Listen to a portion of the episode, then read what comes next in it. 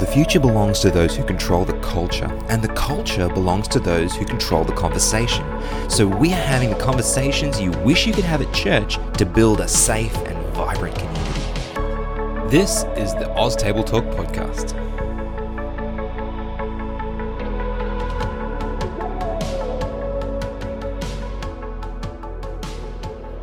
Everyone, welcome to another episode of Table Talk. And tonight we're doing an audience question. So, uh, this came from one of our followers on Instagram, and uh, the question goes like this Family or ministry?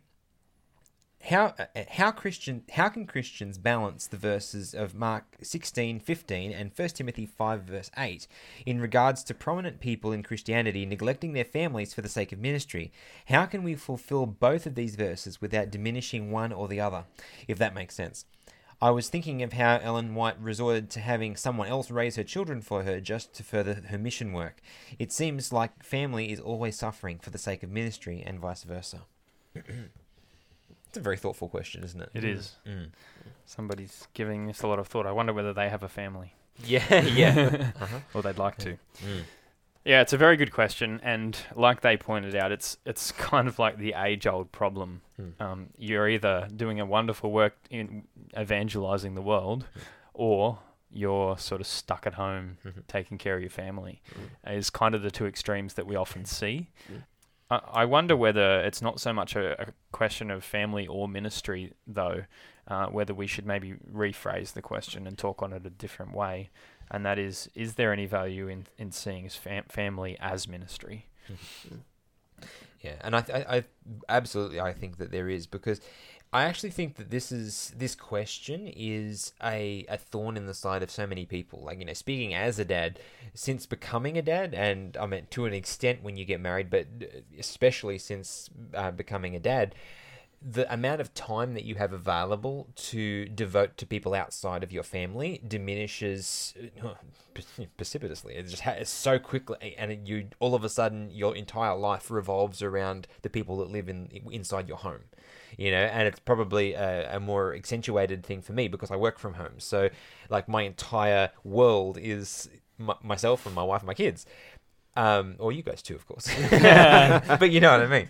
So, um, in a sense, uh, it, it is it feels very restrictive, but it is a completely different thing when you look at it, just like you're saying, Dave, by looking at it as ministry. You know, as what God is asking me to do right now in this season of life. So, just seeing as you're the one going through this currently, tell us a little bit about your experience with regards to trying to balance the 2 Mhm. You're involved, you know, you played it down in that statement just then, but Mm. you're involved in a lot of things outside of the home. Mhm. There's this, for example. Mhm. Um, you're also an elder at church. Mhm. You're also a Sabbath school leader, Mhm. and uh, you've been balancing a whole bunch of other church responsibilities at the same time as that. Plus, you run a business, so it's not like you spend 24 hours a day with your wife and children. Yeah. So, how do you see the balance in your own life? Do you think it could be improved? And yeah, also, how do you sort of yourself sort of weigh this up and wrestle with the idea of, you know, do I neglect one for the sake of the other, or Mm. I, I still have frustration, Mhm. but um, usually it's when there's a, a particular need and I can see someone has a need and I know I just don't have the capacity to fix their problem anymore, Mhm. whereas I might have in the past or whatever it may be, depending on circumstance. But when I get when I get unsettled and I find it difficult, it's funny how God speaks to me, but I generally come to this to the conclusion that when in doubt, serve.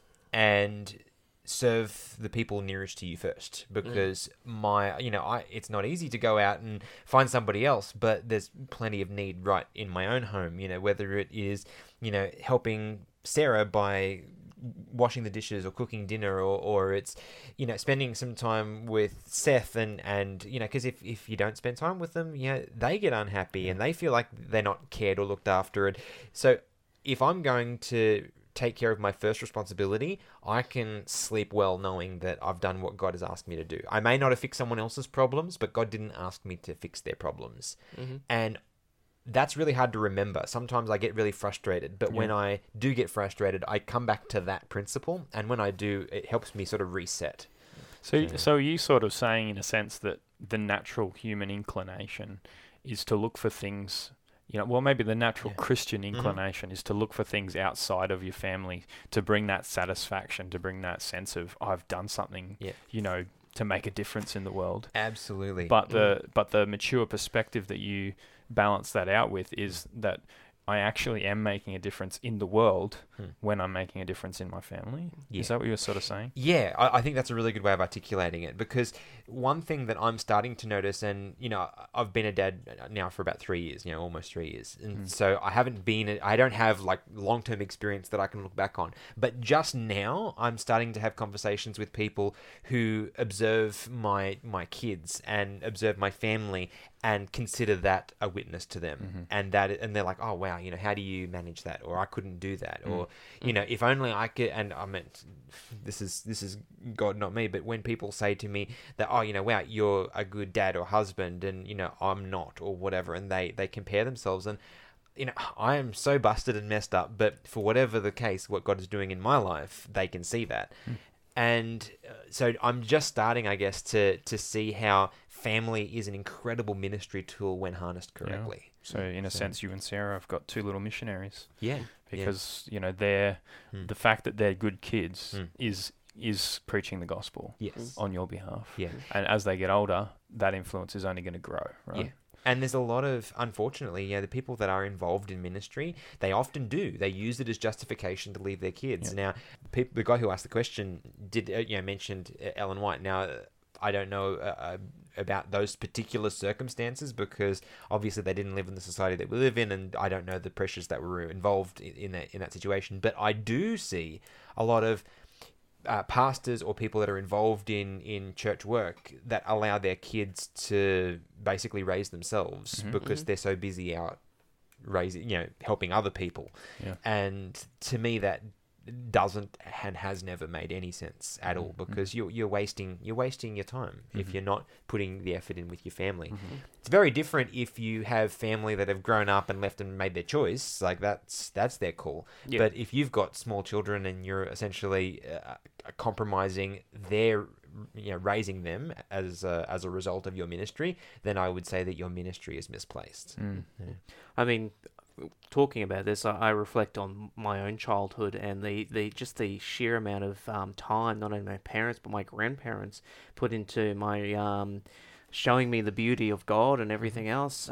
I, I certainly wouldn't be here right now if it wasn't for the ministry that they had given me early Mhm. in life Mm. and shown me um, just a one what a wonderful God we have. yes And and the beautiful thing that, that that brings out then is the three of us Mm. are here today in this ministry Mhm. because of the people that put us here. Yeah. Yeah.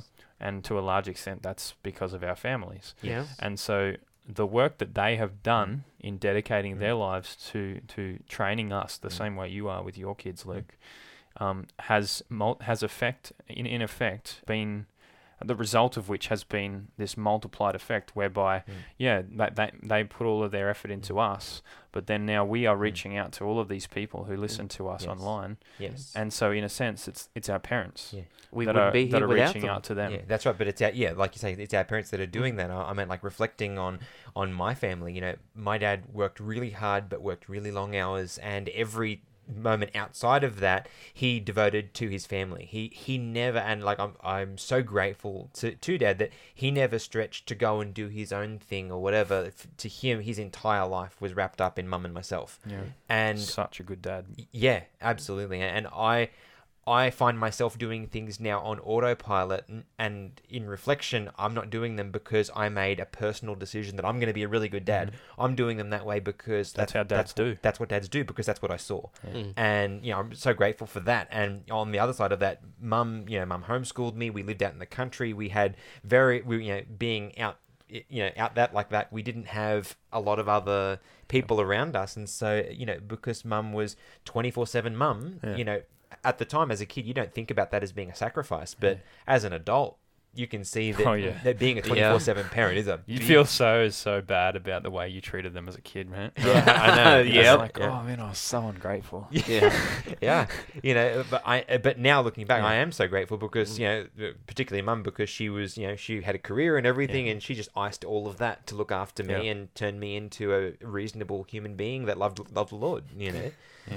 So and and while we're praising Mm. our parents, Mm. I, I for a degree of my childhood was raised by a single mum, Mm. and um, you know the tough stuff that mum had to go through when I was, you know, going through that whole experience when I lost my dad. I was not. I was a mess, Mm. You know, and and yeah, she was a mess too, but she still held our family together through all of that, and the and the lessons that her and dad taught us as as kids Mm. have put us in really good stead to be the Mm. kinds of people that we are today. Mm. Mm. And then people come to you, don't they? Like you would have the same experience. I know you guys would, Mm. because we're unique amongst people our age, you know, to a degree. You Mm. know, we've had um, a training that most people ha- don't have the the pleasure of having Mm. as children, and so we've become people that are different, a different quality of person than people who didn't have that benefit.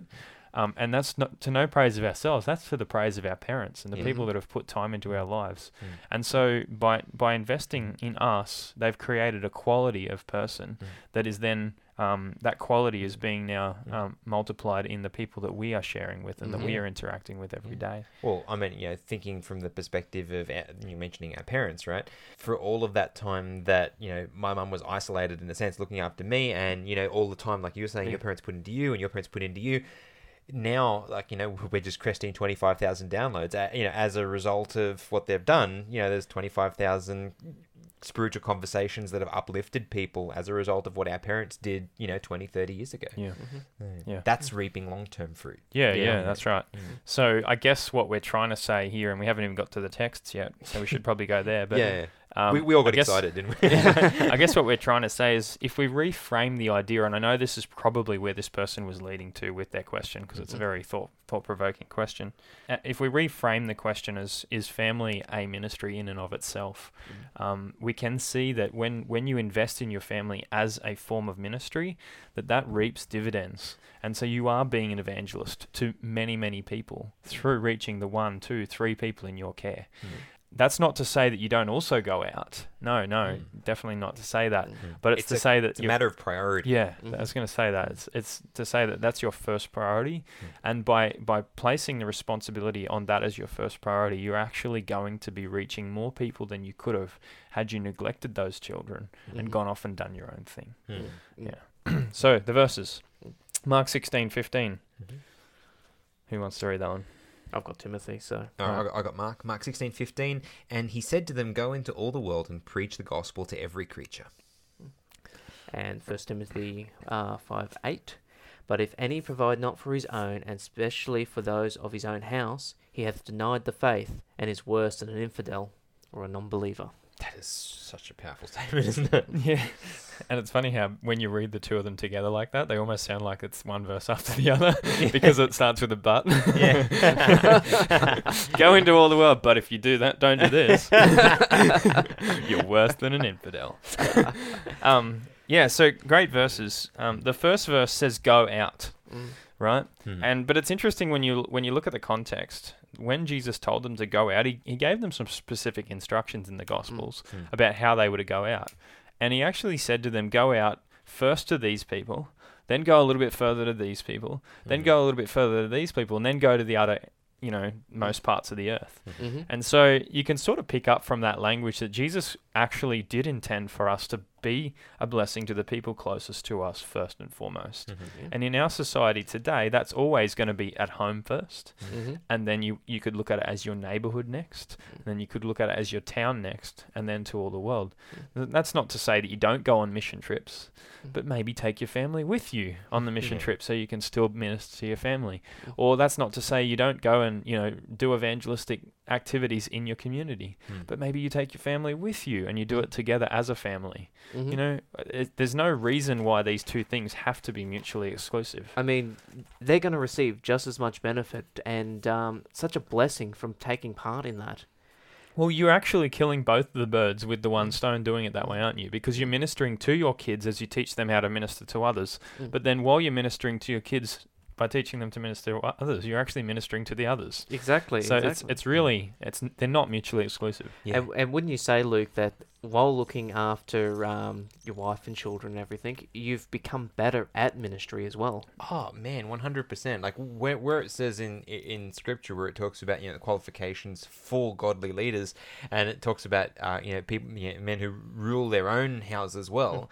I can totally see that because I have become a far more patient person as a result of being a dad, you know, and there's lots of other things too. But um, It's the but- most obvious one. yeah, yeah, that's the one that comes to mind. despite despite the fact I do lose my patience, but you know, it teaches I've seen you that- in the Battle of Wills. Yeah, yes, you have, you have, you know, and that's the thing. Like, e- even if you have a quote unquote, you know, good child, you know, a child that's agreeable and and all the rest of it, that doesn't mean that you you don't have to go through all that. You Mm. do because all children do, and that's a part of their development. But Mm-hmm. um, yeah, it, it does definitely one hundred percent equip you for ministry. I I was actually saying to to you guys earlier that in reflecting on who I was, you know, to say like go back to when I was a single person versus now, the le- the level of Christian maturity, and I'm sure I'll continue growing for the rest of my life. But mm. you know, I, I would say like like eighty percent more mature as a Christian as a, a result of you know six years of marriage and three years of parenthood. Mm-hmm. So, mm-hmm. and that's ex- that, that accelerates your maturity as com- as opposed to being single. But- I see you've turned up First Corinthians. I'm curious to know whether you were going to go to the same place I was going to go to. Okay, well, I was going to go to. Uh, you were talking before about, uh, you know, if you go on a mission trip, take your family with you or whatever it may be. I was actually thinking about First Corinthians 9 because uh, I'll start reading from, say, verse Okay. 3. Um, my defense to those who examine me is this Do we have no right to eat or drink? Do we have no right to take along a believing wife, as do the other apostles and, uh, and the brother of our Lord and Cephas?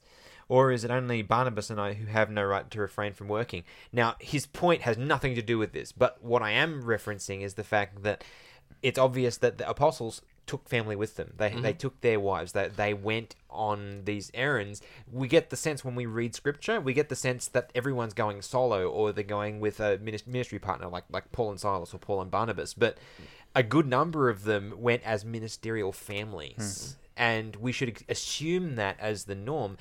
And if we, my personal conviction is that if we even if our family are present, if they are not participating in the ministry willingly with you, then there's a very high probability that they will resent the ministry and as a result leave the faith. mm mm. Yeah, it's got to be of their own free will. Yeah. Yeah, and so, but Mm. in order for that to make sense, or for them to even want that, you have to demonstrate it in such a way so as to be attractive. Mm. And that means, you know, this is a tough one for me. When your family are late getting in the car, going to church on on, on, on in the morning, you know, are you getting cranky with them and losing your temper on your way there, and then you know arriving and being all sweet to the people there, and and you know teaching you know Mm. teaching Bible studies and preaching, and you know that's really hard when you feel the responsibility and you can't or whatever it is. But if you're a Christian, then then you can be a Christian when you get to church too. You know what I mean? Mm-hmm. hmm Yeah. And your kids see that. Your kids know. Yeah. I was actually going to take us to First Corinthians 7. Okay, Okay. go there. It's interesting. They hold some commonality, though. Mm. Um, well, I'm not going to read the whole chapter, but that chapter talks about the idea of marriage and ministry.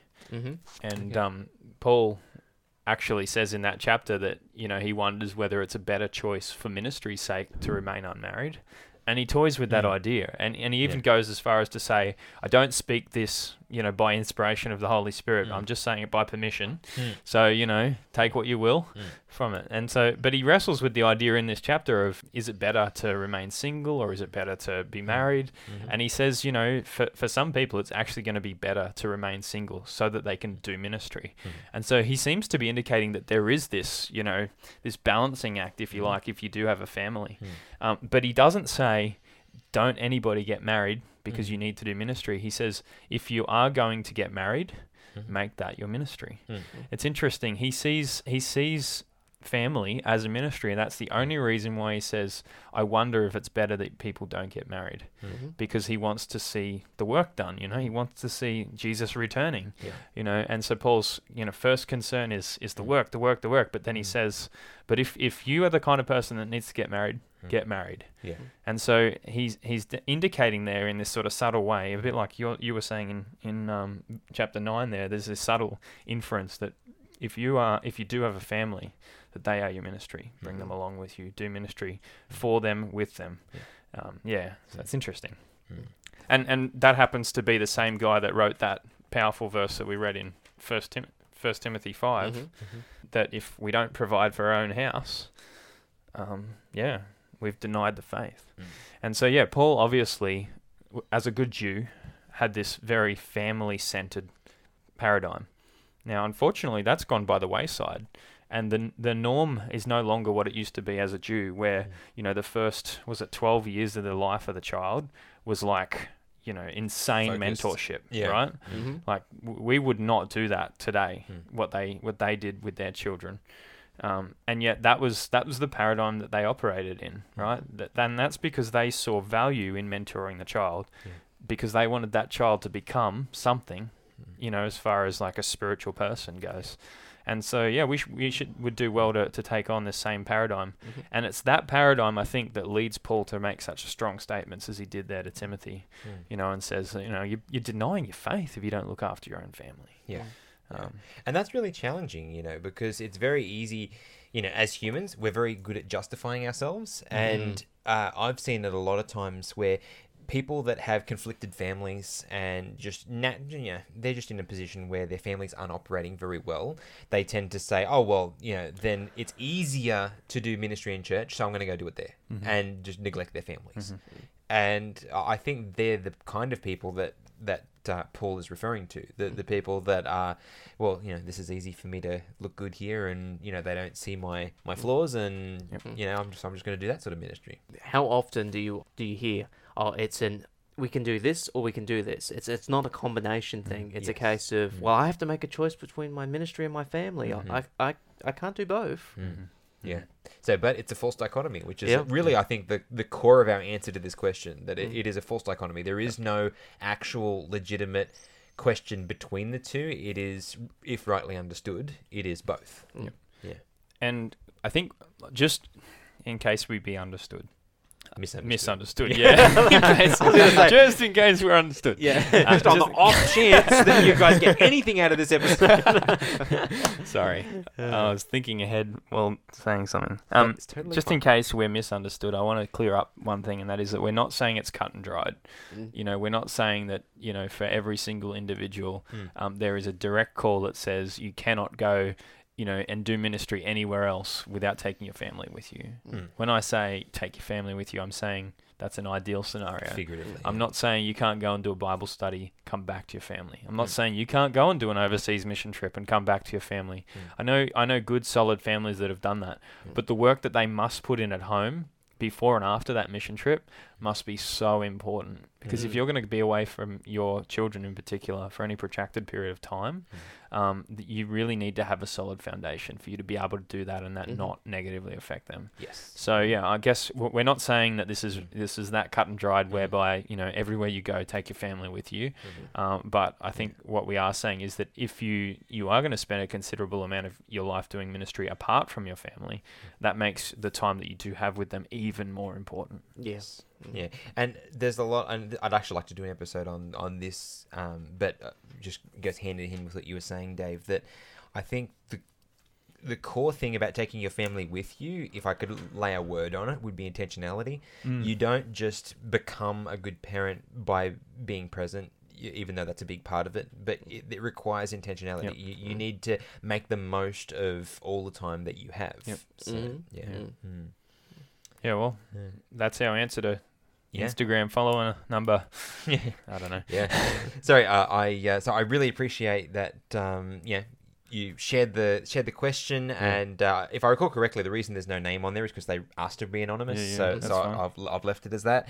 But uh, if any of you guys out there have a question that you'd like to hear us cover, if you want to remain anonymous, anonymous, Anonymous. anonymous, yeah, not, not having a good time with the English language. if you want to remain anonymous, that's totally fine. Uh, if you want to shout out, we're happy to give that. Just in case you're understood, yeah. we're all having a great time. Yeah, I know, I know. Right? We're Australian. English is not our first language anyway. So. Yeah, that's right, Australian is.